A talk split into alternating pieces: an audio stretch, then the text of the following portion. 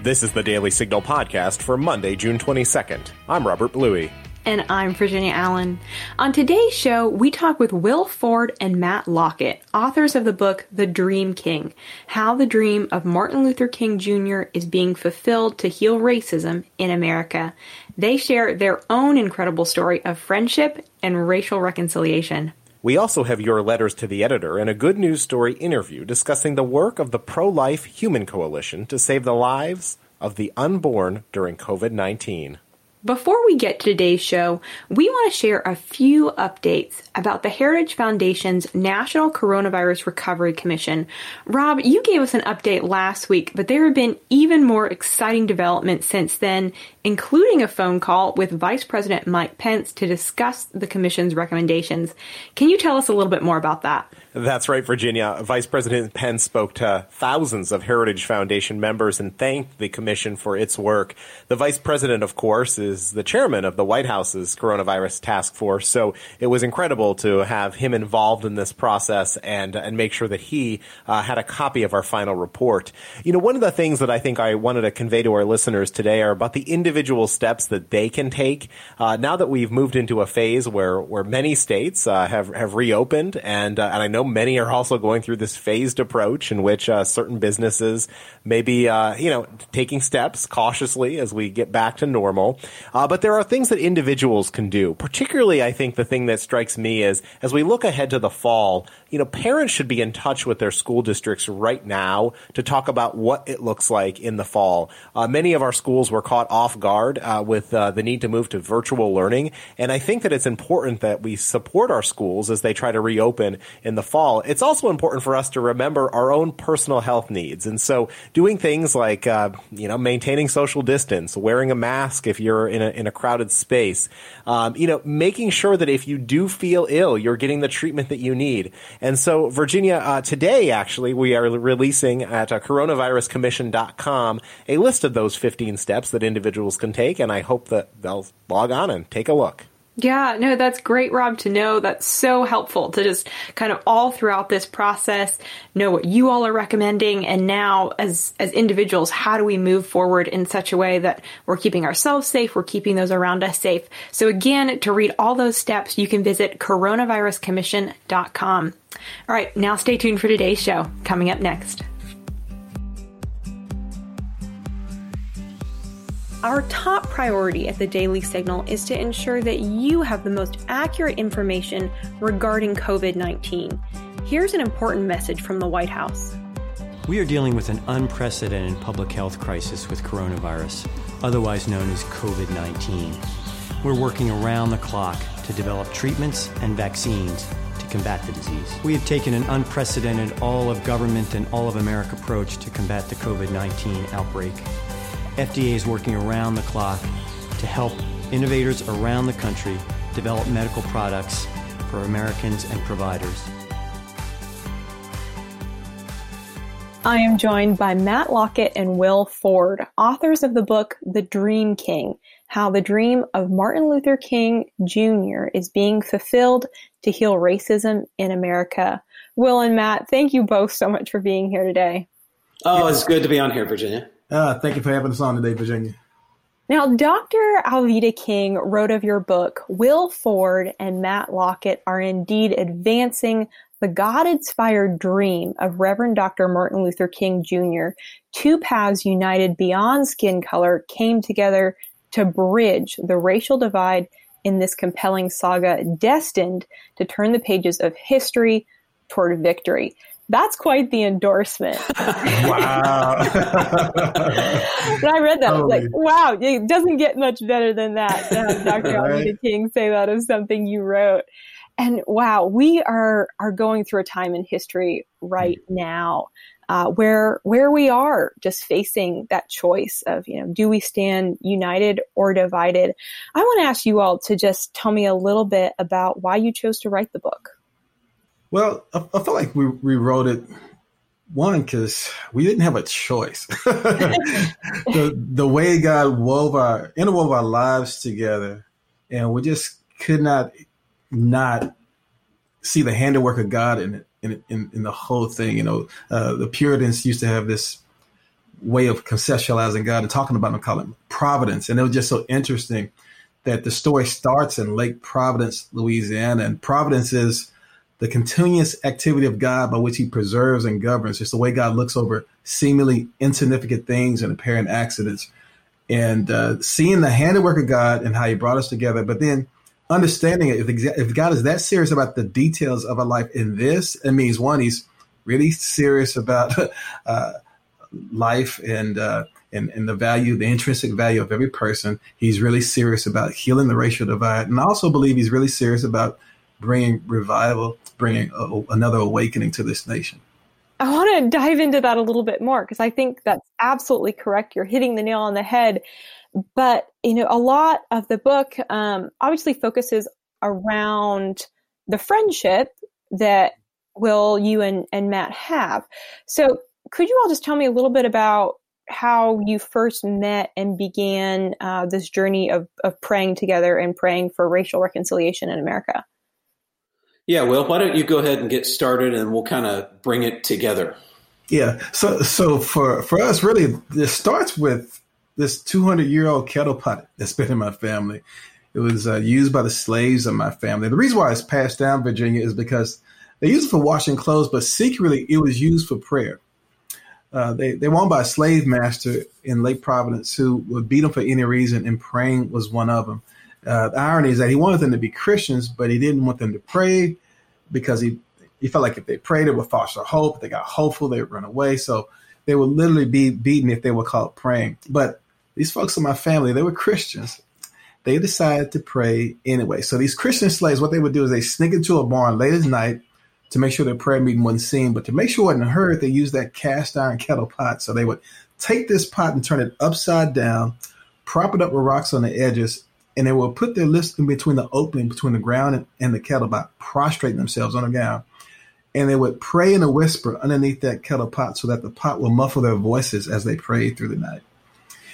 And the story they passed down with the pot is this is that they didn't think they would see freedom in their time. So they prayed for the freedom of their children and the next generation. So one day freedom comes, this young teenage girl decides to keep this pot and that story in our family. So she passed the pot and the story down to Harriet Lockett, who then passed it on to Nora Lockett, who then passed it on to William Ford Sr., who then passed it on to William Ford Jr., who then gave it to me, William Ford III. So I've been taking that pot around the country.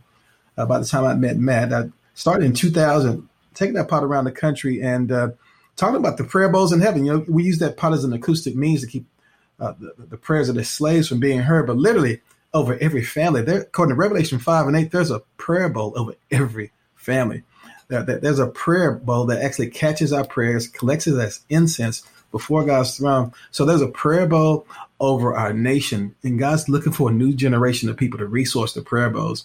And I've been talking about how it wasn't just black Christian slaves praying back then, but also white Christian abolitionists who know that if any person was a slave, was a Christian, they know that person was their brother. Those white abolitionists laid their lives down for them. Many of those abolitionists were lynched just like their slaves were because they chose to suffer with the people of God rather than compromise and wink at slavery. And so it was the prayers of those that group of people, those white abolitionists, those black Christian slaves that prayed into being the first and the second Great Awakening. Wow. So Matt, how did you get connected with Will and begin traveling with him and traveling with that that large cast iron pot and telling this story and, and encouraging those prayers uh, that were prayed generations ago to continue today.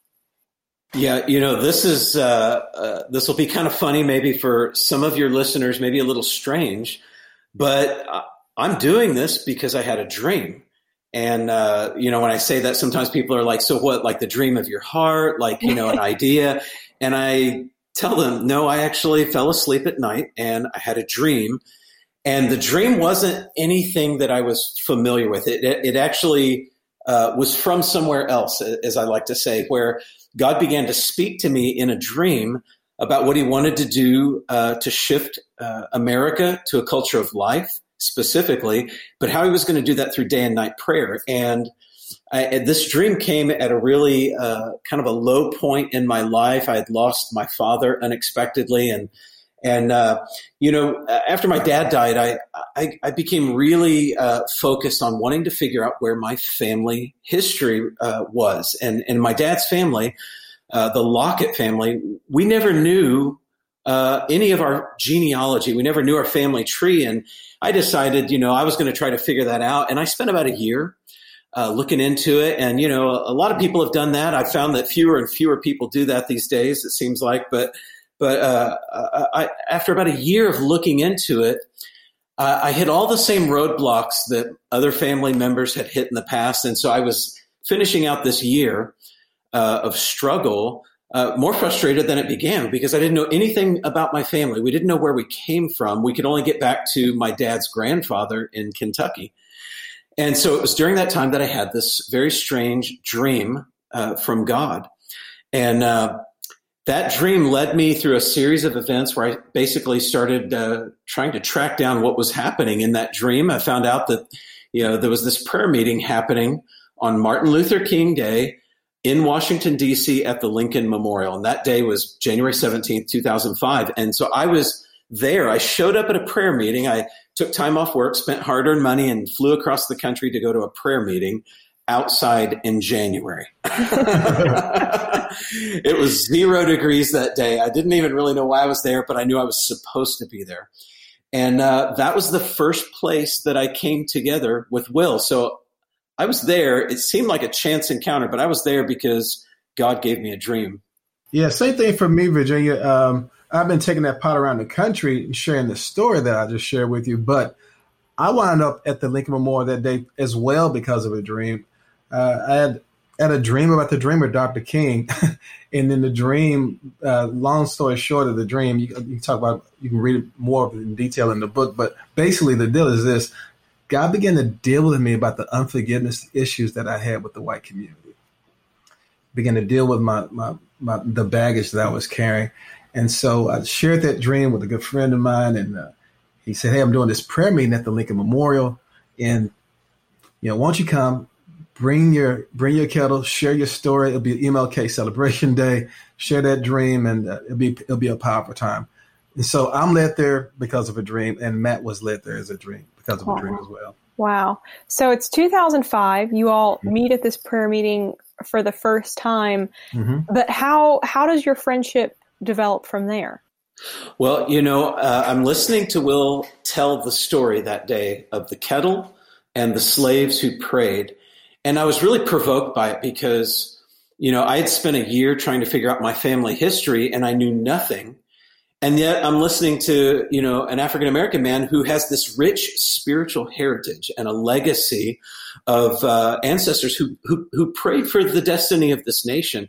And it really provoked me. But then as I'm listening, Will shared this detail that the kettle uh, had been handed down after slavery to Harriet Lockett, who gave it to Nora Lockett, and who gave it down all the way down to Will Ford III. And that was my last name. So literally, I was in this moment where, very strange moment, where I was hearing my name in this storyline. And so I went up and I talked to Will after the meeting. We met uh, uh, afterwards, and we started comparing notes. It was kind of odd at first, but you know, he he asked where my Locketts uh, were from, and I said, well, you know, Kentucky is as much as we know, and his Locketts were down in Louisiana. And he asked how we spelled our name, and so we spell it with two T's, L O C K E T T. And he said, "Oh, well, our Locketts only spelled it with one." And we thought it was this amazing coincidence, but it was enough that you know, we prayed. The first thing that Will and I ever did together, besides meeting each other in a prayer meeting, was we prayed together. So we we stood right there the moment we met, and we prayed about the past of America. We we prayed prayers of repentance for sins of the past, prayers of forgiveness, and then we prayed for the future of this nation as well. And so that's how we met, and that was how we kicked off this friendship. Wow. Wow. And then you you spent about the next decade, correct? Traveling together, praying together, um, really just growing in in friendship together until you made a pretty unique discovery. Yeah, so uh, that's a key part that you just said that that we prayed and just did life together yeah. and for a decade. Mm-hmm. And and I'm so thankful for that decade of just having time to build yeah. relationship, learning how to love each other well. I love Will. I love his family. I fight for his dreams. He fights for mine. But it was after about a decade that uh, uh, I, I, I, visited Appomattox Courthouse, and that's a historical location in the middle of Virginia. Uh, and it marks the end of the American Civil War. That's the place where Lee surrendered to Grant. And I visited that site to pray one day, and and my friend and I were uh, in the little visitor center, and he grabs a book off the shelf uh, randomly, and he opens it to a random page, and he was stunned because the title of the page was "The Battle of Lockett's Farm." And we didn't know what it was, but I started to research that topic, and I found out that the last battle of the American Civil War happened in the front yard of a family named Lockett, spelled with two T's. And so now it's a decade later, but I'm having a similar moment where I'm hearing my name called again. And I think this has to mean something. You know, isn't that interesting? Uh, as a Christian, I am a believer. That means I believe something. And, and one of the things that I believe is that our lives have meaning. I don't think that anyone is an accident. Uh, I think that, that, that God has purpose in, in mind with, with each of our lives. And so I'm thinking in that moment, this has to mean something. And it was about that time that my brother actually, he was the one that, that got breakthrough in our family tree. And he contacted me and he, he starts telling me how our, our, our forefathers had come through as settlers in Virginia in the year 1645. And I said, Virginia, have I got a story for you? And I started to tell him the story about the end of the Civil War, and he stops me and he says, That's not that place down by Appomattox Courthouse, is it? I said, That is exactly where it is. And he says, Oh, I just found the documents on it. That was our family. So this is the discovery. So Will had been telling this story all of these years, and he has this artifact. He has this relic of the past, of uh, American history, uh, that he'd been telling this story about people who prayed. And then all of a sudden, I find out after a decade that I too have a relic from the past, and it's it's this this historical site, this farmhouse that's still there today. Um, and in its front yard, it has a, a, marker that says, Here Lee fought his last battle. And that is when the story really began to take shape and, and some of the plot began to thicken. yeah. So, Will, do you want to carry on with kind of how then that further connection was was made in realizing how your two families are linked? Well, you know, first we thought it was this cool coincidence. We were like, wow, this is cool because I have this kettle pot where slaves prayed for freedom. And now we find out you have this house where the Civil War ends in your family's front yard. We thought, pretty cool coincidence. And uh, so uh, Matt actually goes to the house. Why don't you share the story, Matt, about what happened when you went to the house? Yeah, the house is still there. Um, it's been preserved, and uh, uh, you know, I went down. and I met the man that lives there, and he invited me in, and I was stunned when I walked in the living room, and framed and hanging on the wall was the Lockett genealogy. Wow! And I had my brother's newly found research confirmed it. This was my family, and uh, he, you know, he says, you know, how much do you know? And I didn't know much, and so he starts talking about the Locketts who had left and gone to Kentucky, and I, that's the part we did know. And then he said, you know, the, some of the Locketts left and were in the deep south. Some were involved in very significant historical events. But then he said this. He said some left and went to Louisiana. And in some cases, there was a clerical error in the handwritten ledgers, and they misspelled the name and they dropped one of the T's. Mm. And I'm thinking, my gosh, like this can't possibly be true, what I'm thinking right now. So I just gather all of this up. I'm trembling as I say this now, but because the story, see, the story is, this is a story for now, Virginia. And e- every time Will and I tell this story, we feel uh, God on this story, and we think that this is a story that the nation needs to hear. And so I gather up this this new information, and I go down to Dallas, where Will lives, and and we lay it all out. And so this is this is kind of uh, what we found out. Will, you want to share? Yeah, so he lays all this out, this newfound information, and we we basically take go our minds go back to the first conversations that we had with each other when we first met each other about the T's at the end of our names, Lockett. So my, my grandfather was born Lawrence Lockett, and he's born shortly, you know, of course, after slavery. So his his parents didn't want him to have a slave last name, so they took the last name from one friend, took the first name of another friend, and that's how my grandfather became William Lawrence Ford. Um, but uh, so he was a Lockett. We were Locketts at first, and we always knew that. And so now he's telling me this whole thing about the T's, and so here's here's where the connectors happen. I had a genealogist look into my family history, and he found a man named Isaac Lockett. He was living there in Lake Providence on a plantation in 1870. 1870 census, Isaac Lockett was 90 years old. So, five years after slavery, more than likely that's the place where he lived his life as a slave. But in that document, Virginia, Isaac Lockett said he was originally from Virginia. Mm. And so um, uh, we uh, knew that after we researched that Matt's family was one of the few Locketts that were in that area. We did another year and a half worth of research, and here's what we learned. We learned that it was Matt's family who owned my family where that kettle pot came from. Wow. Wow. So so think about it. Here's my family praying for the ending of slavery. Yeah. And then all the way up at the farmhouse of the people who used to own them, slavery comes to an end in their front yard. Wow. But then, because he's the God of the past and the future, and he loves to heal history, he weaves two guys from those same those same family lines together, Matt Lockett and I, so we can war against injustice in our day and cry for awakening in our time. Wow. Because that's the kind of God we serve. Wow. I mean, they're they're just there aren't words to describe just how incredible this story is and how the Lord knit your your relationship, your friendship together, your history together. Yeah. Tell me what that moment was like when you both realized, "Oh my goodness, this is our story." Yeah, so like I said, he he came down and, and you know, he flew from D- Dallas to DC with this information, and then I mean, we just talked and prayed and cried, and then when he when he left, honestly, we just texted each other every morning by five thirty in the morning, just texting and talking and crying and just I found out this, I found out that. We're looking at more research and honestly, Virginia, there was one part in in the whole discovery. Well, I'm trying to prove that Matt's family didn't own our family in a sense. Mm-hmm.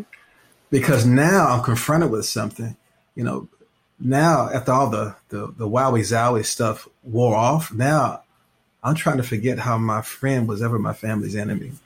I have the face of somebody from that family now. I have stories connected to that to that whole history of slaves being beat to death, and we heard stories about that in my family. And now I have a face, and it's the face of somebody that I love, right? And so I had to go back to that whole thing, remember the dream that God gave me with Dr. King, and and again going to a deeper level of forgiveness. And we talked through this together, but I had to do a lot of soul searching uh, myself. And uh, Matt Matt talks about how he had to do his own soul searching too. Yeah, you know, I think as a white man in America, uh, I'll just say this, you know, and I sometimes I say this and I I get a good response, and sometimes I say it and I get a not so good response, but I'm going to say it anyway. Um, I, I, I think that uh, we have been far too guilty at times uh, of having a dismissive attitude about historical pain in the African American community. And uh, we, we've uh, many times taken the attitude of, hey, you weren't there, I wasn't there, get over it. But see, this was different for me because it wasn't just an idea anymore. Uh, I had been doing life with Will for a decade when before I knew any of this. See, the story isn't what connected Will and I. Mm-hmm. Uh, God, God allowed us to build a relationship uh, a loving relationship where we, we, we, I love this man and, uh, uh, and doing life together. And, and, and I had been hearing the pain of his heart. I've been hearing about his life struggles. I've been, he'd been hearing about mine, but you know what I mean? Like, like mm-hmm. suddenly the pain of a community was very specific because it had a face and it had a name and it was a face that I loved. But now suddenly I find out after 10 years of hearing the kettle story that I'm connected to that story and not just connected, but I'm actually connected to that of the slave owner. That was so hard to hear that. And that's, this isn't like a shame or a guilt kind of thing that I'm pr- trying to put on anybody. I'm just trying to be honest that like suddenly to find out that I had a direct connection to real pain with real people, that was actually very difficult for me to come to grips with. And, uh, and I, and I did, I had to do a lot of soul searching, uh, through that time. And here's the thing is that God didn't, God wasn't in a very big hurry to get us out of that wrestling match right. that, that we were in. God actually let us sit in that state for about a year and a half right. before he moved the story forward. Yeah, so a year and a half goes by, and Matt makes this amazing discovery. Yeah, uh, the, yeah. The, see, in the war before the Civil War, there was another one, that, right? The the Revolutionary War, and uh, I was praying one day, and the, and the Lord led me to read this this book about uh, a revival that broke out in the middle of Virginia during the Revolutionary War, and I was stunned to see a list of names uh, recorded uh, that had been added to the Methodist circuit rider itineracy. And right in the list was a, na- a, man named Daniel Lockett. He's right there in my family tree. He's one of my forebears. And this is what you have to understand. I love the history of the Methodist Church because at that mm-hmm. time in history that I'm talking about, they were abolitionists. You could not be a circuit rider and own slaves. And so the abolition, these circuit riders were abolitionists and they would travel not not just with Bibles and hymnals to the frontier, but they actually carried a legal document with them called a manumission form. And it was a legal document that allowed people to set slaves free. and what you find out when you, when you look at where the circuit riders went, at that period in history, everywhere they went, the population of freed slaves exploded yeah. because that was the power of the message that they were carrying. And, uh, and, and so, yeah, my family has slave ownership in its history. But if you go back a little bit further, there was some other unfinished business that God had already started, and it was that of revival and abolition. And I'm locked in on that for this generation. Wow. wow. So it's, it's so powerful because you think about it. In all of our families, Virginia, we have these like these things called generational curses and generational blessings, right? And you see them play out in people's families. Like you'll see one family with this curse of of, of, of, addiction or whatever, whatever type, whatever type and whatever kind is played out over and over again from family member to family member, from new father to new father to new father. But you also see generational blessings go down too, like from this, this character, integrity, and, and an, an, amazing work ethic can be passed down as well. But the fear of the Lord being over a family for generations, you see that kind of thing play out. And those represent these dominating themes and storylines. Yeah, Matthew had slave owners in his family. He also had this powerful, you know, revivalist and abolitionist as well. And so he had these dominating things. I have him in my family too. You have him in your family, but we have him in the nation. And what God is saying right now is this what storyline do we want to be a part of? Mm. The healing or the hurt, the blessing or the curse? What storyline are we going to be a part of? So how how do we actively how do we actively make that choice?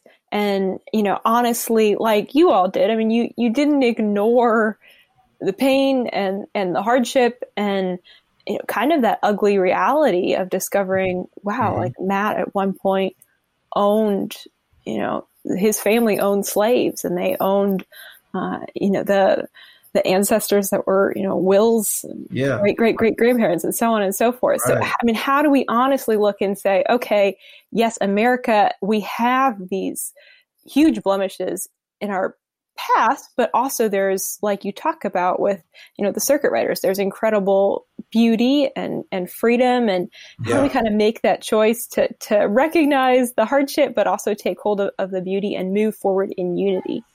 I think you know Matt talks about the power of privilege, but you know I talk about the power of forgiveness with this thing. Uh, we have to get to a place where we forgive and do the work. And I know that's not a popular message right now. I know people want to push back at the whole uh, understanding of that, but listen, this if it takes seventy times seventy, that's what Jesus said. We we have to do that, and that's really the ways that we move the chain forward. But there has to be another side that's willing to listen to the pain and listen to the story of the other side. And that's that's where reconciliation starts. And then end with reconciliation. You know, the really the, the whole thing is to move us towards restoring people to the place of human dignity that God, you know, had made available to us through through, through, through the cross. And so uh, that that element of it is really really key. But it's being honest, sharing those stories, and willing to stay in the room with each other until we we we and stay in relationship with each other until we you know get get those breakthroughs that that we need. That's really good. I'll, I'll add this to what Will just shared. Um, I think that uh, in the same way that God is using our story, I think, to provoke a discussion in the nation right now, I actually think that every detail, every facet of it is a, a signal, I think, to what God wants to accomplish. And I don't think it's an accident that Will and I met each other in a prayer meeting. Mm-hmm. And the first thing we ever did together was to pray together. That was the foundation of our friendship and relationship. And I, I believe that uh, the way that you kick up into this, as Will said, this providential dimension of our lives, and and the ability, I think, to choose blessing and cursing, the way that you kick up into that dimension is through prayer. And I think we could talk about ideas, we can talk about concepts and policies and all these things all day long. That's all good. And we need to do that. But listen, prayer introduces this dimension of what God has already started in the past. See, there's this powerful concept, this idea in the Bible that God will start something in one generation with the intention of fulfilling it in a later generation. And so right now we're in a moment, it's a very tense moment in our nation but I also know that God has already started some things. Yeah. And, and it's our privilege to discover what is this unfinished business that God has already been up to and how can I participate in that? And so this is where the blessing and the cursing enter because uh, you know, it's easy to see curse curses after curses, just roll on, roll on, bad choice after bad choice. But God's already started some good stuff, and through prayer, we can actually kick up into that dimension and find it out. Yeah, so powerful. Where can our listeners learn more about you all, follow what you're up to, buy the book? DreamStreamCo.com. That's our shared website. That's where we have all, you know, other blogs and articles talking about things that are happening in culture right now related to this issue. And also, of course, where you can get the book. Please go there, buy the book. It's, it's going to equip you for how to navigate through these conversations. It's an amazing conversation starter, especially with pastors and leaders.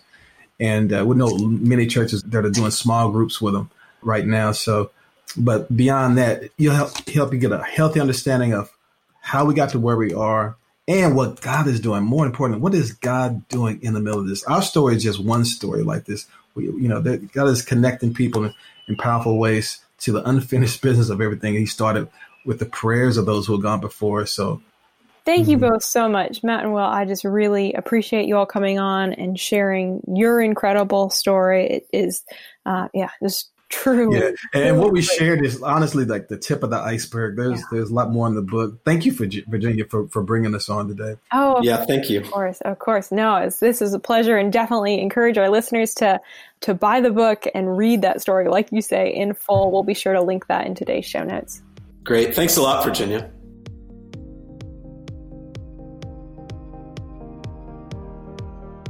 Are you looking for quick conservative policy solutions to current issues? Sign up for Heritage's weekly newsletter, The Agenda. In The Agenda, you will learn what issues Heritage scholars on Capitol Hill are working on, what position conservatives are taking, and links to our in depth research.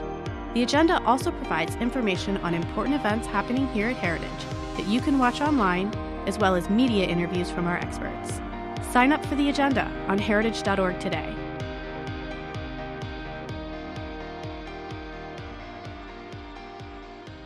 Thanks for sending us your letters to the editor. Each Monday, we feature our favorites on this show. Virginia, who's up first?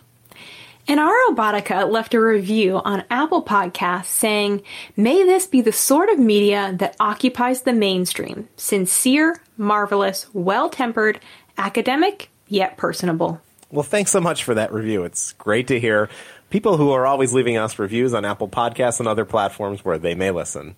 Uh, and in response to Rachel del Guidice's article, the left hails Supreme Court decision that sex includes sexual orientation and gender identity, Doug writes to us, the court is not just wrong, it's wrong-headed. Universal decrees such as this leave the door open for far-ranging abuse. It gives motivation and substance that will allow men to enter a woman's restroom or locker room proclaiming to be a woman. It will even aid pedophiles.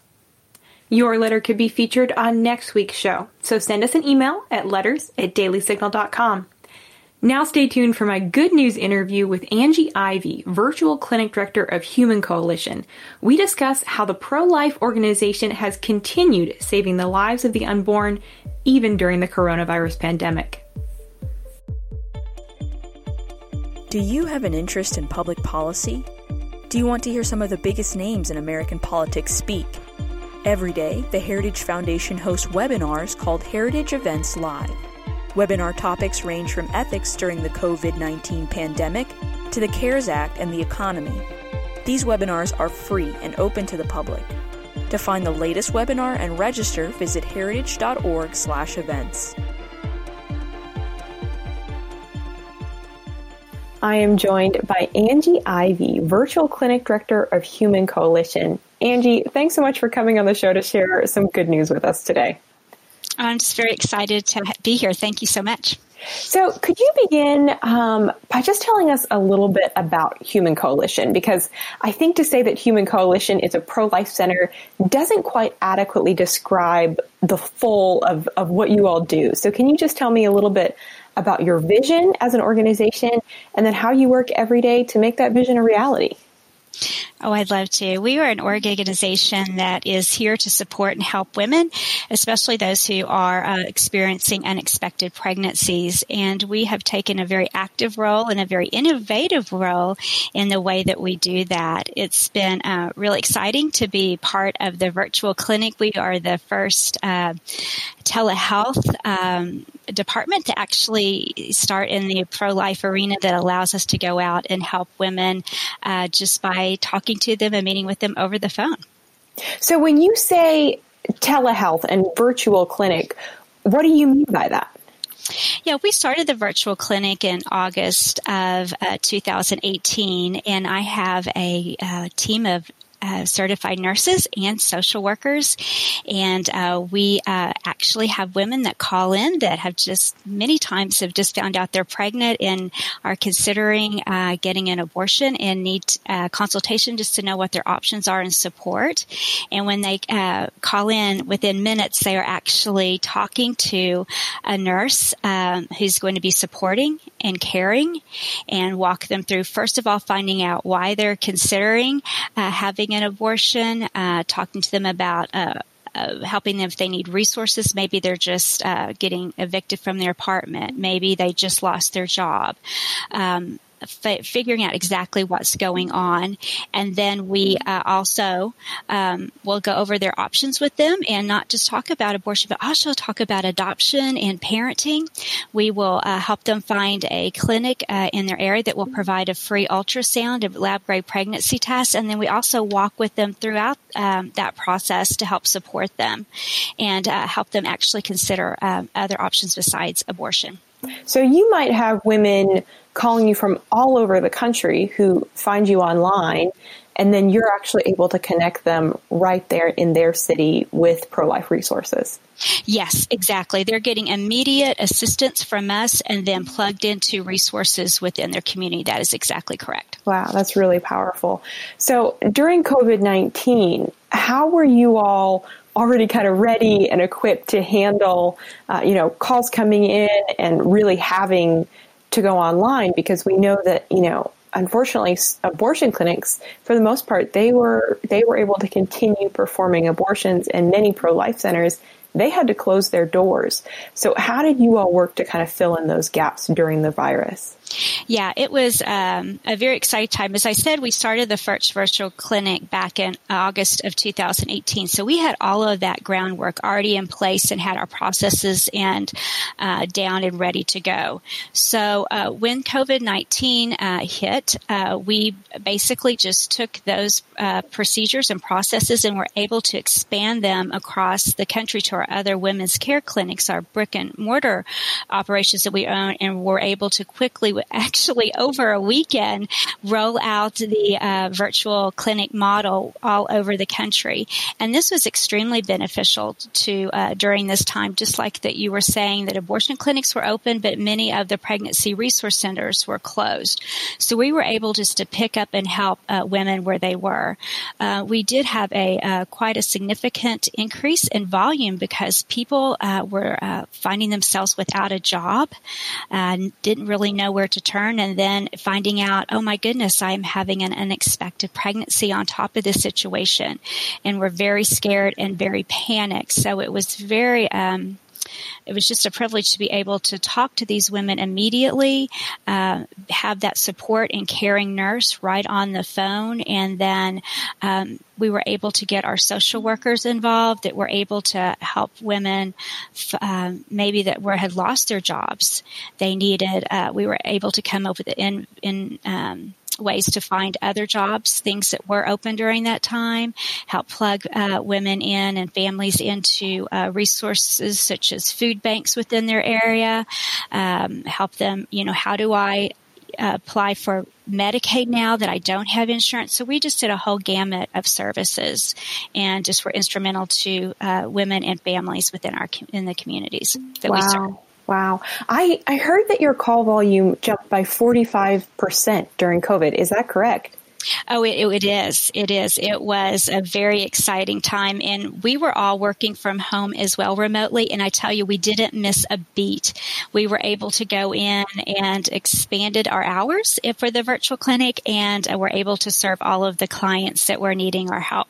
Wow. So tell me about some of those women that you all were able to help during this crazy, crazy time of COVID 19.